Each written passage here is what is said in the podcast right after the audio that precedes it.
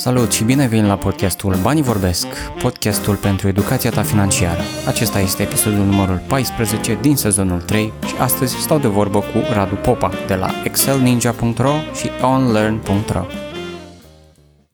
Radu, care este background-ul tău în termen de educație? Ce facultate ai terminat? Cum ai ajuns în direcția asta? Da, aici e o întrebare interesantă și răspunsul un pic amuzantă. Eu teoretic sunt inginer.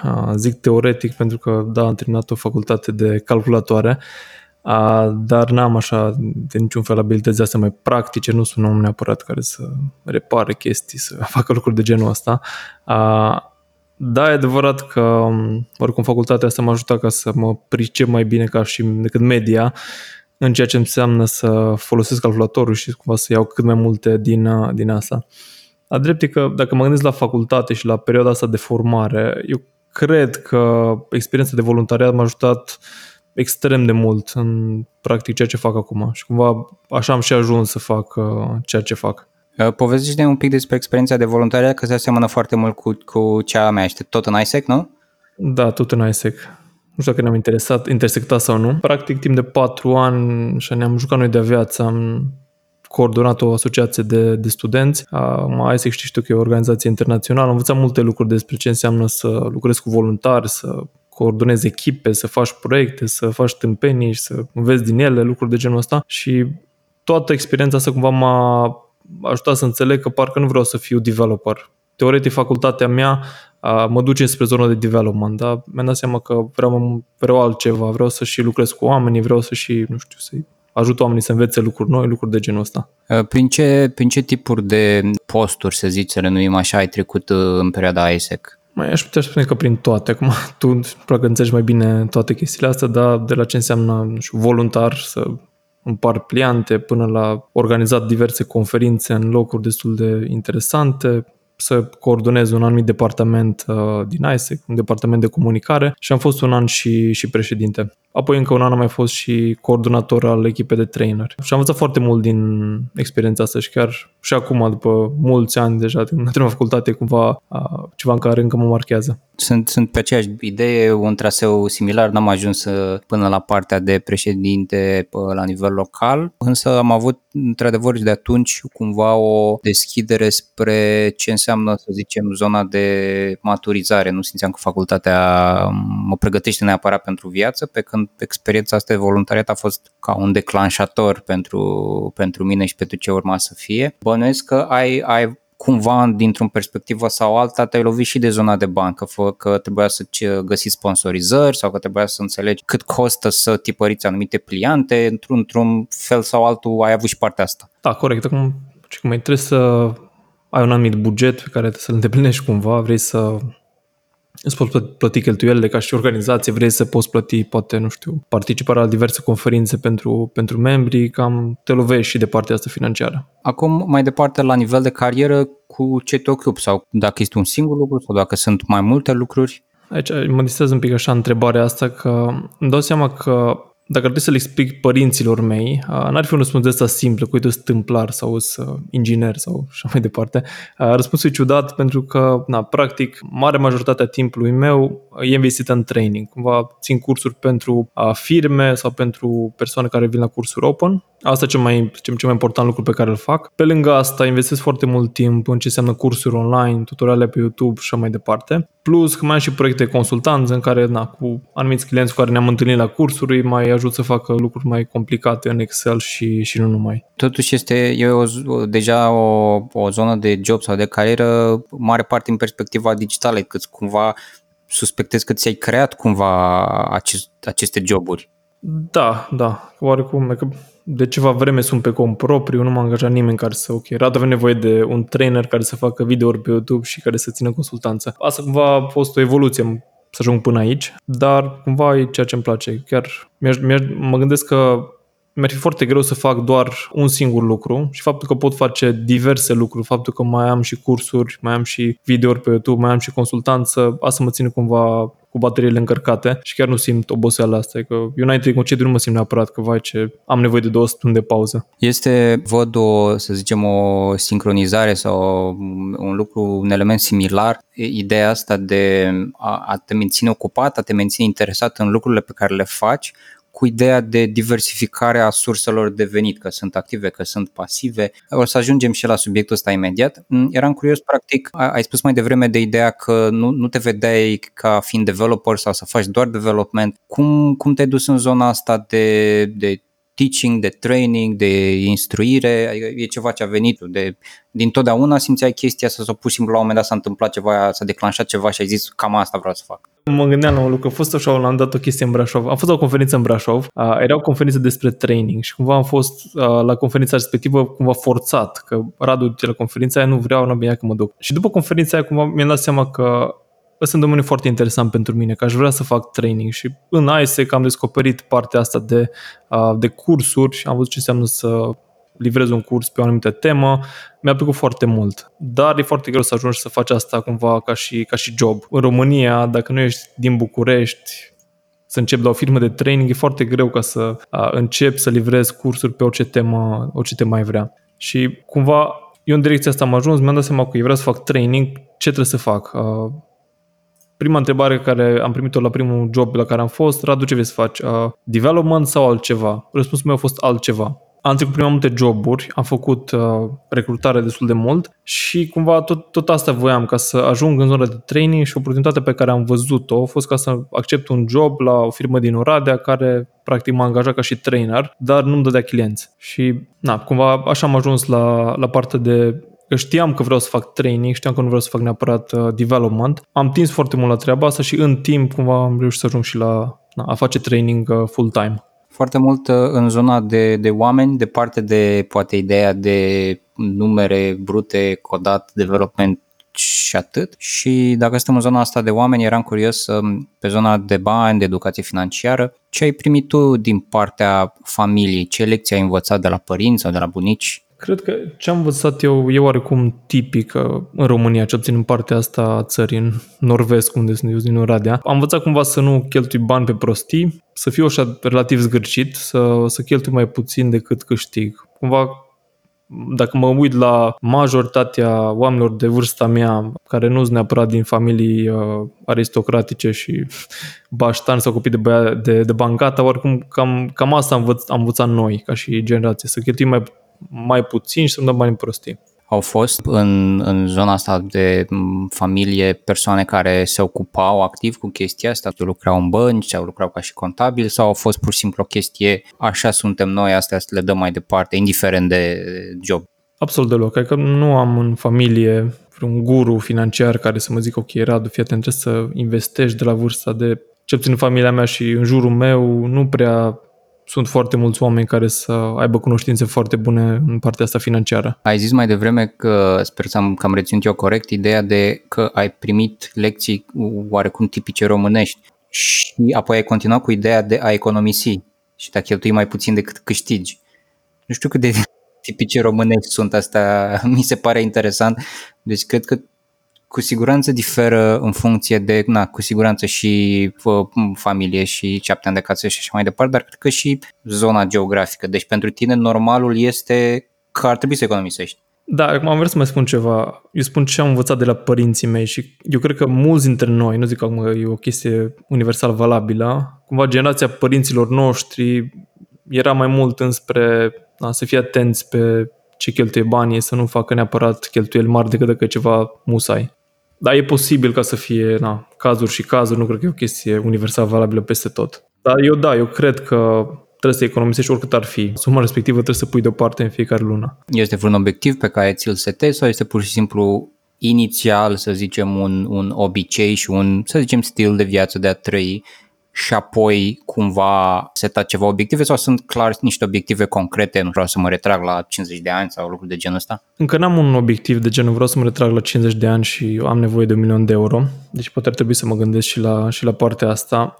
Eu mă gândesc acum să-mi creez un fond de rezervă. În ceea ce fac eu, dacă nu pot lucra timp de câteva luni, deja începe să devină complicată situația pentru că, practic, eu dacă nu țin cursuri, nu livrez, nu prea încasez nimic. Și de asta, practic, acum focusul meu e să-mi construiesc un fond de rezervă care să mă poată ține câteva luni, în care să, dacă nu lucrez șase luni, nu se întâmplă nimic. Asta e oarecum o prioritate de-a mea, dar n-am încă un target uh, specific, uite, vreau să fie până în data de. Am un target de câteva mii de euro pe care vreau să le pun deoparte pentru asta. O să revenim la, la ideea asta de, de obiective, dar vreau să, vreau să pulsez un pic. Revenim la ideea de familie și de lecțiile pe care le-ai primit. Acum că ai și tu o familie ta, cum faceți cu educația financiară? Ce vreți să dați mai departe copiilor? Dacă ați început deja da, copiii mei sunt uh, încă mici. Am un băiat de 4 ani și o fetiță de, de un an. Mm, nu ține idee. Încă nu vorbim foarte mult despre educație financiară, dar uh, o să ajungem și acolo. Ce am învățat eu și oarecum ce văd eu diferit față de ce am primit de la, de la părinți. Poate ce am învățat de la părinții mei era foarte mult limitativ în care, ok, ai, ai salariul ăsta, trebuie să te descurci din salariul ăsta. Și acum ce văd eu diferit, eu mă gândesc foarte mult, ok, eu nu trebuie să gândesc pe un venit fix, adică, ok, poate dacă ești salariat, na, ești nevoit să te gândești la un venit fix și asta e. Eu mă gândesc foarte mult, ok, cum pot să câștig mai mult? Adică deci să îmi pun o limită că vin acasă cu 1000 de euro în fiecare lună, de ce să nu îmi pun un, un target în care să pot aduce mai mulți bani acasă ca să pot să fac mai multe lucruri? Și aici îți dau un exemplu, mi se pare chiar amuzant uh, exemplul ăsta. După ce m-am căsătorit, cam așa la câteva luni după, discutam cu soția și amândoi câștigam undeva la 1000 și 600 de lei, ceva în genul ăsta, pe lună atunci și îți spuneam soției că, uite, vreau să câștig până la finalul anului 2000 de lei. Asta era obiectivul meu foarte mare pe vremea respectivă. Și mă, îmi dau seama cât de limitativ era obiectivul ăsta și cât de mic era obiectivul ăsta. E adevărat că era cumva la început de drum, cred că e foarte important că dacă gândești mic, o să ajungi acolo. Dacă gândești un pic mai mare, s-ar putea să se schimbe lucrurile. Și acum, văzând, judecând asta din perspectiva unui business, că acum nu mai sunt, pra- sunt practic propriul meu angajat, îmi dau seama cât de mic era obiectivul ăsta, cât de puțin voiam eu de fapt. Cred că în, în epoca în care trăim, în anul în care trăim, nu cred că mai există o limită pe care ți-o poți seta pe de o parte și pe de altă prin prisma oportunităților care există și pe de altă parte modul în care privești banii ca și, să zicem, salariu, dacă îl privești doar ca și salariu, pentru că este similar cu ce educație sau ce informații am primit de la părinții mei, atunci din start ești foarte limitat în multe lucruri pe care le poți face. Dacă privești lucrurile, să zicem că banii nu sunt doar ceva uh, în, în contextul de, să zicem, niște picături pe lună care se întâmplă să fie acolo, ci mai degrabă este un, un ocean infinit din care poți lua cât, cât simți că vrei, cât simți că meriți, cât simți că ai nevoie, deodată se schimbă un pic perspectiva și încep să-ți vină idei pentru a dezvolta lucrurile. Cum bănuiesc că ți-au venit și, și ție, ai, ai început să dezvolți una, două platforme pe zona de uh, cursuri online. Povestește un pic despre Excel Ninja, LearnVest, OnLearn, Sigur, dar poate înainte de asta, că mai întrebam mai înainte ce le-aș da oricum copiilor mei și aș mai completa pe lângă chestia asta de uh, a gândi mare și nu a gândi limitativ, m-aș mai gândi și la partea de generozitate. Pentru că eu cred că un lucru important, adică pentru mine e un lucru important, e ca să nu mă gândesc la bani. Eu nu, adică nu asta mi se pare mie uh, cel mai important lucru, să mă gândesc numai la bani și cum pot să fac mai mulți bani. Și cred că e important ca să ai în cheltuielile tale și o componentă de generozitate, să donezi bani către ceva, cineva, orice ar fi, în așa fel încât să simți că tu nu treci numai pentru a face suma respectivă și nu a, numai pentru bani în sine. Ce banii sunt, una dintre resursele pe care le ai. Pentru mine, de exemplu, e mai, mult mai important timpul decât banii. Mă enervez mult mai tare când, nu știu, pierd câteva ore degeaba decât dacă mi se strică ceva la mașină și trebuie să o repar. Da, dar poate știu mai defect mai ciudat în direcția asta. Banii întotdeauna poți să faci mai mult, timpul nu ți-l dă nimeni înapoi.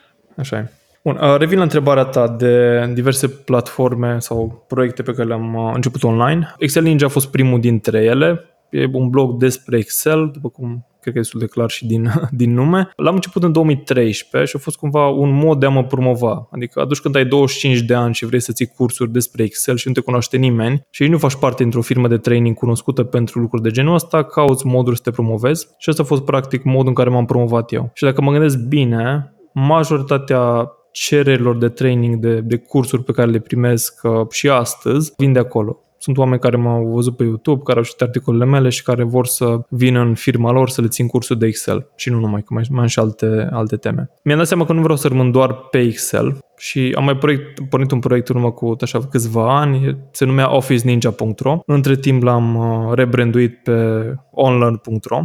Aici mi-am pus toate cursurile online, pentru că Țin că vorbeam cu tine numai cu câțiva ani despre cursuri în limba română și eram foarte sceptic legat de dacă are sens să faci cursuri online în România, că na, cine să cumpere cursuri online. Am avut un, câteva încercări cu câteva cursuri despre Excel și am văzut că e totuși o piață și în România pe, pe partea asta de cursuri online și pe online.ro sunt practic toate cursurile pe care am și am și tutoriale despre lucruri care nu țin de, de Excel, că da, după cum spuneam, nu țin cursuri doar de Excel, mai vorbesc și despre Power BI, despre Project și alte, alte lucruri de genul ăsta. LearnVest e site-ul companiei mele pe care dacă cineva vrea să afle cu ce mă ocup, acolo sunt practic e un fel de consolidare, o centralizare a activității mele, atât cursuri online, cât și cursuri în clasă, cât și consultanță. Și acum ce, ce ți-ai setat ca și obiective sau care este planul cu, cu OnLearn? Vrei să aduci alți uh, instructori, să zicem, pe platformă sau vrei să creezi tu mai multe cursuri, vrei să le traduci în alte limbi? Cum te-ai gândit pe viitor? Eu vreau să fie site-ul ăsta, site-ul pe care mergi ca să înveți despre software. Deci nu, nu propun ca online să fie un, uh, un nou Udemy în România cu cursuri despre orice, ci să fie un site în care să poți învăța uh, să folosești orice aplicație pe care o folosim în România. Că e vorba de Excel, că e vorba de Project, că e vorba de, nu știu, Airtable chiar, uh, să fie site unde să poți să, să înveți. Și da, sunt deschis, încă n-am cursuri de la, de la altcineva, dar sunt deschis să am și cursuri de la, de la alte persoane și sunt, mai ales că sunt anumite zone în care nu eu neapărat uh, foarte bun și nu o să fiu bun, cum ar fi Photoshop sau editare video, unde cred că ar putea fi potențial și, și pe România. Ai început ceva mai serios pe zona asta de, de Excel și nu neapărat că este o provocare, este tot o întrebare la care suspectez un pic un răspuns. Faci money tracking, te ocupi de partea de bugetare într-un Google Sheet, un Excel sau cum arată la tine zona asta, tot procesul de cât am cheltuit, cât am câștigat, ce planificăm? La mine money tracking-ul e în două direcții. În primul rând e pe partea de na, banii care intră și ies din firma mea și acolo am un Google Sheet unde îmi pun informațiile care mă ajută să văd cum stau cu încasările și dacă mai trebuie să sun vreun client care nu mi-a plătit vreo factură. Pe parte personală, am început cu Excel-uri, mi-am dat seama că eu am nevoie să fie ceva pe telefon, am folosit aplicații, foloseam aplicații la un moment dat în care introduceai fiecare cheltuială pe care o faci, dar uh, mi-era foarte greu ca să nu uit să introduc fiecare cheltuială. Și na, având în vedere că și eu cheltui bani, mai cheltui și soția mea bani, tot timpul apărea o diferență destul de mare între ce credeam noi că mai avem și ce aveam în realitate. Și de un an aproximativ am început să folosim Revolut și cumva ne automatizează partea de tracking. Adică tot ce fac e ca să cheltui bani cu cardul de la Revolut ca să văd pe ce am cheltuit bani în fiecare lună și câți bani am cheltuit în fiecare lună. Și și organizează pe categorii. Exact. Eu destul de leneș așa de felul meu, așa că tot timpul când găsesc ceva care poate să facă munca pentru mine, mă bucur. Sună foarte bine partea asta de money tracking, am început și noi la fel, am avut și documente fizice, să zicem, în care notam, la fel aceeași uh, blocaj, să zicem, același obstacol a apărut și la noi, ideea că la un moment dat nu prea mai vine să, să-ți notezi sau poate uiți, mai ales când dacă faci, de exemplu, cum facem noi tracking și pe partea de sănătate și pe sănătate psihică și pe o grămadă de alte lucruri, cumva parcă îți cam scapă sau nu prea mai vine să faci. În mod ideal, da, soluții, revoluții și așa ce vor mai fi care funcționează la nivel, la nivel automat. Cum faceți um, când este vorba de cheltuielile, să zicem, comune? Aveți un singur document sau aveți două documente, tu și soția, vă uitați o dată pe săptămână, pe lună, faceți uh, planificări pentru lunile următoare, de exemplu, știți peste un an ce cheltuieli aveți nevoie să faceți? Noi mergem pe, din nou pe partea de automatizare, nu am nevoie de un document în care dacă am un singur cont cu două carduri, na, oricum se centralizează automat toată, toată treaba asta. Cu partea de planificare, din păcate și din fericire eu stau la casă și ne-am mutat de ceva vreme la, la casă, dar odată la câteva luni mai facem câte o terasă, câte o lucru de genul ăsta, cam tot timpul ai diverse investiții și cam planul nostru cam așa e făcut, nu neapărat avem un document sau un Excel sau ceva foarte bine planificat, dar știm că în toamna asta vrem să plăcăm o parte din terasă ca să nu înghețe și să nu crape. Deci mai mult în niște linii mari, direcții mari, anul ăsta știu că vrem să ne schimbăm mașina, că cealaltă era cam nefuncțională. mie, cel puțin și mie și soție, nu neapărat ne e foarte ușor ca să stăm să facem foarte mult tracking, să facem documente, că atunci când ai doi copii mici pe acasă e destul de greu să mai deschizi calculatorul. Dacă ne uităm, să zicem, facem un fel de zoom out și ne gândim la perspectiva contextului actual al României, să zicem față de când ai început Excel Ninja sau după ce ai terminat facultatea și până în prezent. Ai observat vreo evoluție la nivel de educație financiară în jurul tău sau la nivelul țării?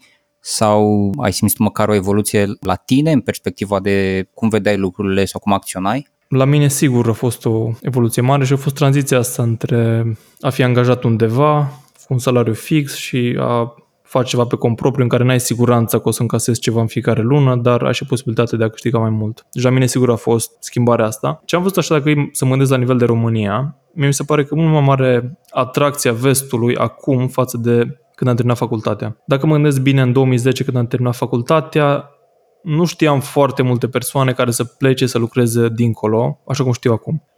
Și ce văd e că multă lume se concentrează foarte mult sau își pune toată atenția înspre ok, lasă, nu mai îmi bat capul să fac ceva în România, o să merg în vest și totul să fie bine. Și eu nu, foarte, nu rezonez foarte mult cu mindset-ul ăsta. Eu, eu cred că poți face lucruri faine și în România. Cred că dacă ai un nivel de calificare mai mult decât mediu, poți să treci bine în România și cred că asta ne lipsește, să gândim mai pe termen lung și să mă gândesc, ok, ce aș putea face ca să fiu mai calificat, să fiu mai bun pe ceea ce fac, în așa fel încât să câștig o grămadă de bani și în România. Adică deci trebuie să mă duc în Germania, unde, na, de unul singur pe acolo și cam nasol. Cred că ai, ai subliniat foarte bine ideea ca și uh, poate nu problemă neapărat, cât provocare sau obstacol pe care îl avem sau unii dintre noi, ideea de a gândi pe termen scurt versus a gândi pe termen lung, pentru că da, știu și o persoană în jurul meu care au zis, ok, aici câștig să 500 de euro, dar uite mă duc în, nu știu, în Marea Britanie, în Italia, în Spania, cine știe ce alte țări accesibile mai sunt pentru români și pot câștiga din start 1000-1500 de euro și pot să mă întorc o dată pe an, de două ori pe an și am câteva mii de euro adunate, dar în niște joburi și cu un nivel de trai de multe ori sub ceea ce e în România. Eu știu multe persoane care na, atunci când pleacă dincolo, se înghesuie 10 într-un apartament și na, nu, na, nu vreau să judec, dar asta zic că sacrificiile pe care le faci dincolo, poate nu trebuie să le faci aici. Pentru că aici ai totuși un punct de pornire, încep de undeva. Și practic asta, tu, tu ești un exemplu că se poate practic în, în România, adică bănuiesc că la un moment dat, nu neapărat că te-ai gândit și tu, dar aveai știai că există această posibilitate și totuși pe tine nu te-a atras atât de mult, adică ai, ai făcut ceva, s-a întâmplat ceva, te-ai gândit într-un fel, de ai zis nu vreau să încerc în România sau știu sigur că se poate în România. Chiar la un moment dat eram în discuții, chiar încercam la un moment dat să, să plec în Franța, eu am rude în Franța și na, s-ar fi bucurat să mergem și noi acolo, dar ne-am dat seama că na, trebuie să rămânem aici și acum dacă mă gândesc bine, cred că a fost cel mai, bine, mai bun lucru pe care l-am făcut. Adică eu, eu mă uit la prieteni care, nu, care stau în vestul Europei și compar nivelul de trai pe care l ai în România versus ce au ei. E adevărat că câștigă mult mai mulți bani decât noi. Dar nu asta contează până la urmă să câștigi 3000 de dolari în, sau 3000 de euro în UK, din care 2000 dai pe chirie. Adică nu, nu contează banii pe care câștigi, contează nivelul de trai pe care poți să-l ai. Și contează și, până la urmă, cu ce poți rămâne la, a, într-o lună normală, ca și bani pe care se pui deoparte sau să cheltui. Ți s-a părut dificil când ai, ai avut, uh, să zicem, gândul ăsta? Poate a fost serios sau mai puțin serios de a pleca în Franța? A fost uh, un proces greu de a zice, nu, totuși trebuie să fie România? Nu neapărat la mine, pentru că eu sunt destul de mult legat așa, oricum nu, nu sunt gen de persoană foarte cu un spirit de aventură din ăsta exagerat. Mi-ar fost greu să mă separ de ce înseamnă cercul de prieteni, familia din România. Poate pentru alții mai ușor, pentru mine a fost greu și iar dacă mă gândesc la ce înseamnă acum, nu știu, viața cu doi copii mici, faptul că na, ai și bunici în zonă, sincer, prefer să câștig cu nu știu, jumate din cât câștig acum de să am bunici în zonă decât să uh, fac foarte mulți bani, dar să alerg dintr-o parte în alta și să-mi las uh, copiii cu niște străini. Pe zona de antreprenoriat, din prisma faptului că ai trecut de la, să zicem, un simplu angajat la zona asta de a avea propriul tău business, bănuiesc că a trebuit să te gândești mult mai, să ai o perspectivă mult mai clară și mai precis asupra câți bani îți intră, care sunt cheltuielile, cum a fost pentru tine procesul ăsta sau a fost o trecere naturală, ușoară? A fost oarecum, mai că nu a fost ceva tare complicat. Era tot timpul frica asta de când încep ceva pe cont propriu și nu mai ai siguranța unui salariu care îmi vine în data de 10, e tot timpul frica asta de ce o să fac dacă nu o să am într-un nimic de lucru. Dar în timp îți dai seama că dacă muncești, apar și rezultate până la urmă. Mm, deci nu poți zice că am avut dificultăți, acum trebuie să urmărești încasările pe care trebuie să le, banii pe care trebuie să încasezi și trebuie să urmărești și facturile, faci o diferență între ele și vezi ce duci acasă, ce rămâne. Ce folosești pentru a te informa pe subiectul ăsta de educație financiară? Dacă citești cărți sau dacă ai site-uri financiare pe care le vizitezi zilnic? Ma, trebuie să recunosc că intru pe laurențiumihai.ro din, din când în când. Mai ascult podcastul. Eu sunt foarte mult pe partea asta de podcasturi. Am încercat să ascult și pe Dave Ramsey, știu că și el, el e mare guru pe partea asta financiară. N-am prea reușit să rezonez foarte mult, că poate sunt lucruri puțin prea tehnice pentru mine. Cred că mai am destul de multe lucruri de învățat în partea asta. Nu pot să spun că știu în ce să investesc banii, deocamdată mă cogitez să aduc bani acasă, dar încă nu știu suficient, zic eu, despre cum să investesc mai departe. Ultimele două întrebări, în primul rând e ceva mai, poate nu o să aibă un răspuns foarte concret. Cum arată pentru tine ideea de libertate sau de independență financiară? Cum, cum ar arăta un context în care n-ar mai trebui să lucrezi pentru bani, poate ai avea de, de ajuns de mulți bani și ai putea să faci ce vrea cu timpul tău? Mi-ar fi greu să imaginez cumva o viață în care să nu lucrez. Deși sunt foarte, îmi place foarte mult să merg cu bicicleta, cum ar fi.